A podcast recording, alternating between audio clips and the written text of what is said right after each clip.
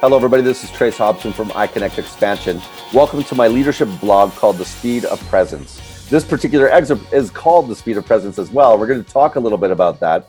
And firstly, we're going to go to Alan Seale and hear about what he thinks about the speed of presence. So we do a big process with a with a team. Uh, of it's actually your term, slowing down to the speed of presence. You're the one who coined that term, uh, and how I define the speed of presence is the speed at which you can still be aware of everything that's going on around you, of all of the details, and you can be aware of everything that's happening inside of you. So that's a practice. Hmm. And at first, people have to slow way down in order to be able to pay attention to all that. But pretty quickly, they find their system knows how to do that. It's just, it's a sort of a recalibration that happens. Mm. And the, your system knows how to do that recalibration. It's not something we have to figure out and we have to teach it. It knows how to do that. But we have to give it the space and the time to recalibrate. It will happen faster than we think, but we're going to have to slow down first in order for that to happen. I really appreciate the way that Alan has been able to help me flesh out this idea of slowing down to the speed of presence. Uh, that is a phrase that I coined with in my work with Alan globally as I started to look at everything that I had learned over the last 13 years in organizational development and in leadership development and, and also applying discovery-based tools in very volatile situations. Actually, that, that phrase started much earlier when I was working in an organization that was very, very uh, uncertain, complex, complicated, and it was the the type of organization that had two big categories of situations. There were complicated situations and there were complex situations.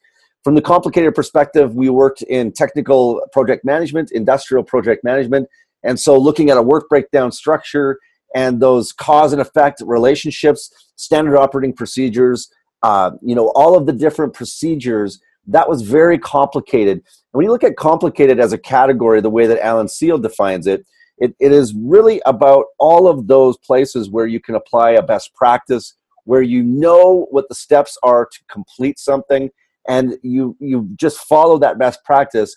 And there may be changes, but it's pretty much the the best practice lays it out for you. It is a linear process that has a cause and effect, and it's predictable.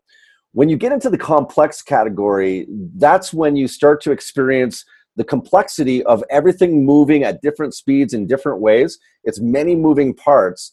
And when you look at complexity, the, the linear, complicated approaches to solving problems that's, that are really done predominantly in today's organizational world do not work in a complex uh, area. In complex situations, when you try to apply the complicated approaches, then you end up actually causing even more um, problems, even more challenges because complicated approaches in the complex don't work. When you look at uh, working with people, working with big change management projects or transitions or transformation projects, there are there are complicated uh, situations and complicated procedures that do work, and there's a huge amount of complexity. Whenever you have a massive reorganization, when the people are trying to assimilate that and actually apply the new approach, there are many complexities in adopting that change in both the people as well as the culture that oftentimes a complicated approach just won't help and won't address. Now, at the time that I developed this idea of slowing down to the speed of presence, I was an executive directing operations in a company in British Columbia, Canada.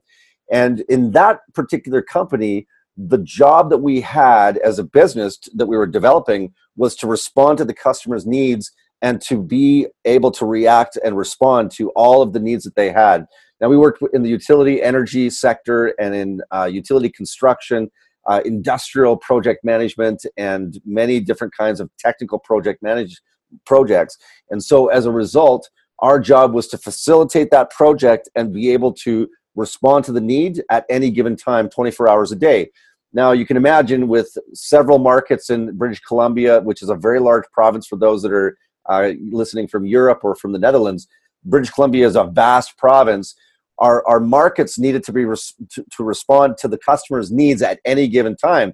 Now, the other factor to the most of the projects that we were working with was that when you do utility construction or energy projects of any kind, there are gas leaks, there are uh, safety issues, compliance issues that throw the schedule off to the side, and now you have to actually rejig the schedule and restructure it and do it again. And sometimes that can happen three and four and five times in one day with one project. Now, imagine that times 30 different sites in seven different markets or four different, five different markets. You can start to get a sense of how complex that environment was. And, and what we noticed was that as we were working in that volatile uh, sort of situation, that uncertain, complex situation, the, the old skill of just solving the problem, getting the job done, pushing forward, going faster actually caused even more stress.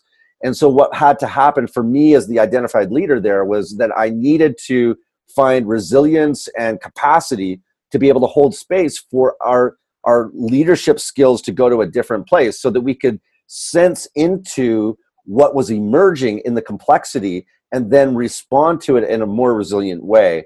And that started me down this road of, first of all, just learning how to, in the middle of all that chaos, to take one deep breath and then as i as i took that one deep breath and then another and i tapped down into the presence that exists as you become still or in in the middle of the eye of the storm you start to breathe and become present then i noticed that i began to get access it was like a doorway opened up inside of me where i could start to find new new ways to get things done and also i found new resources to be able to get things done um, and I also found more capacity to create space for those that I was working with as well.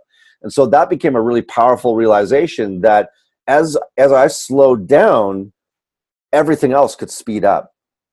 This this is something that was revolutionary for me at the time.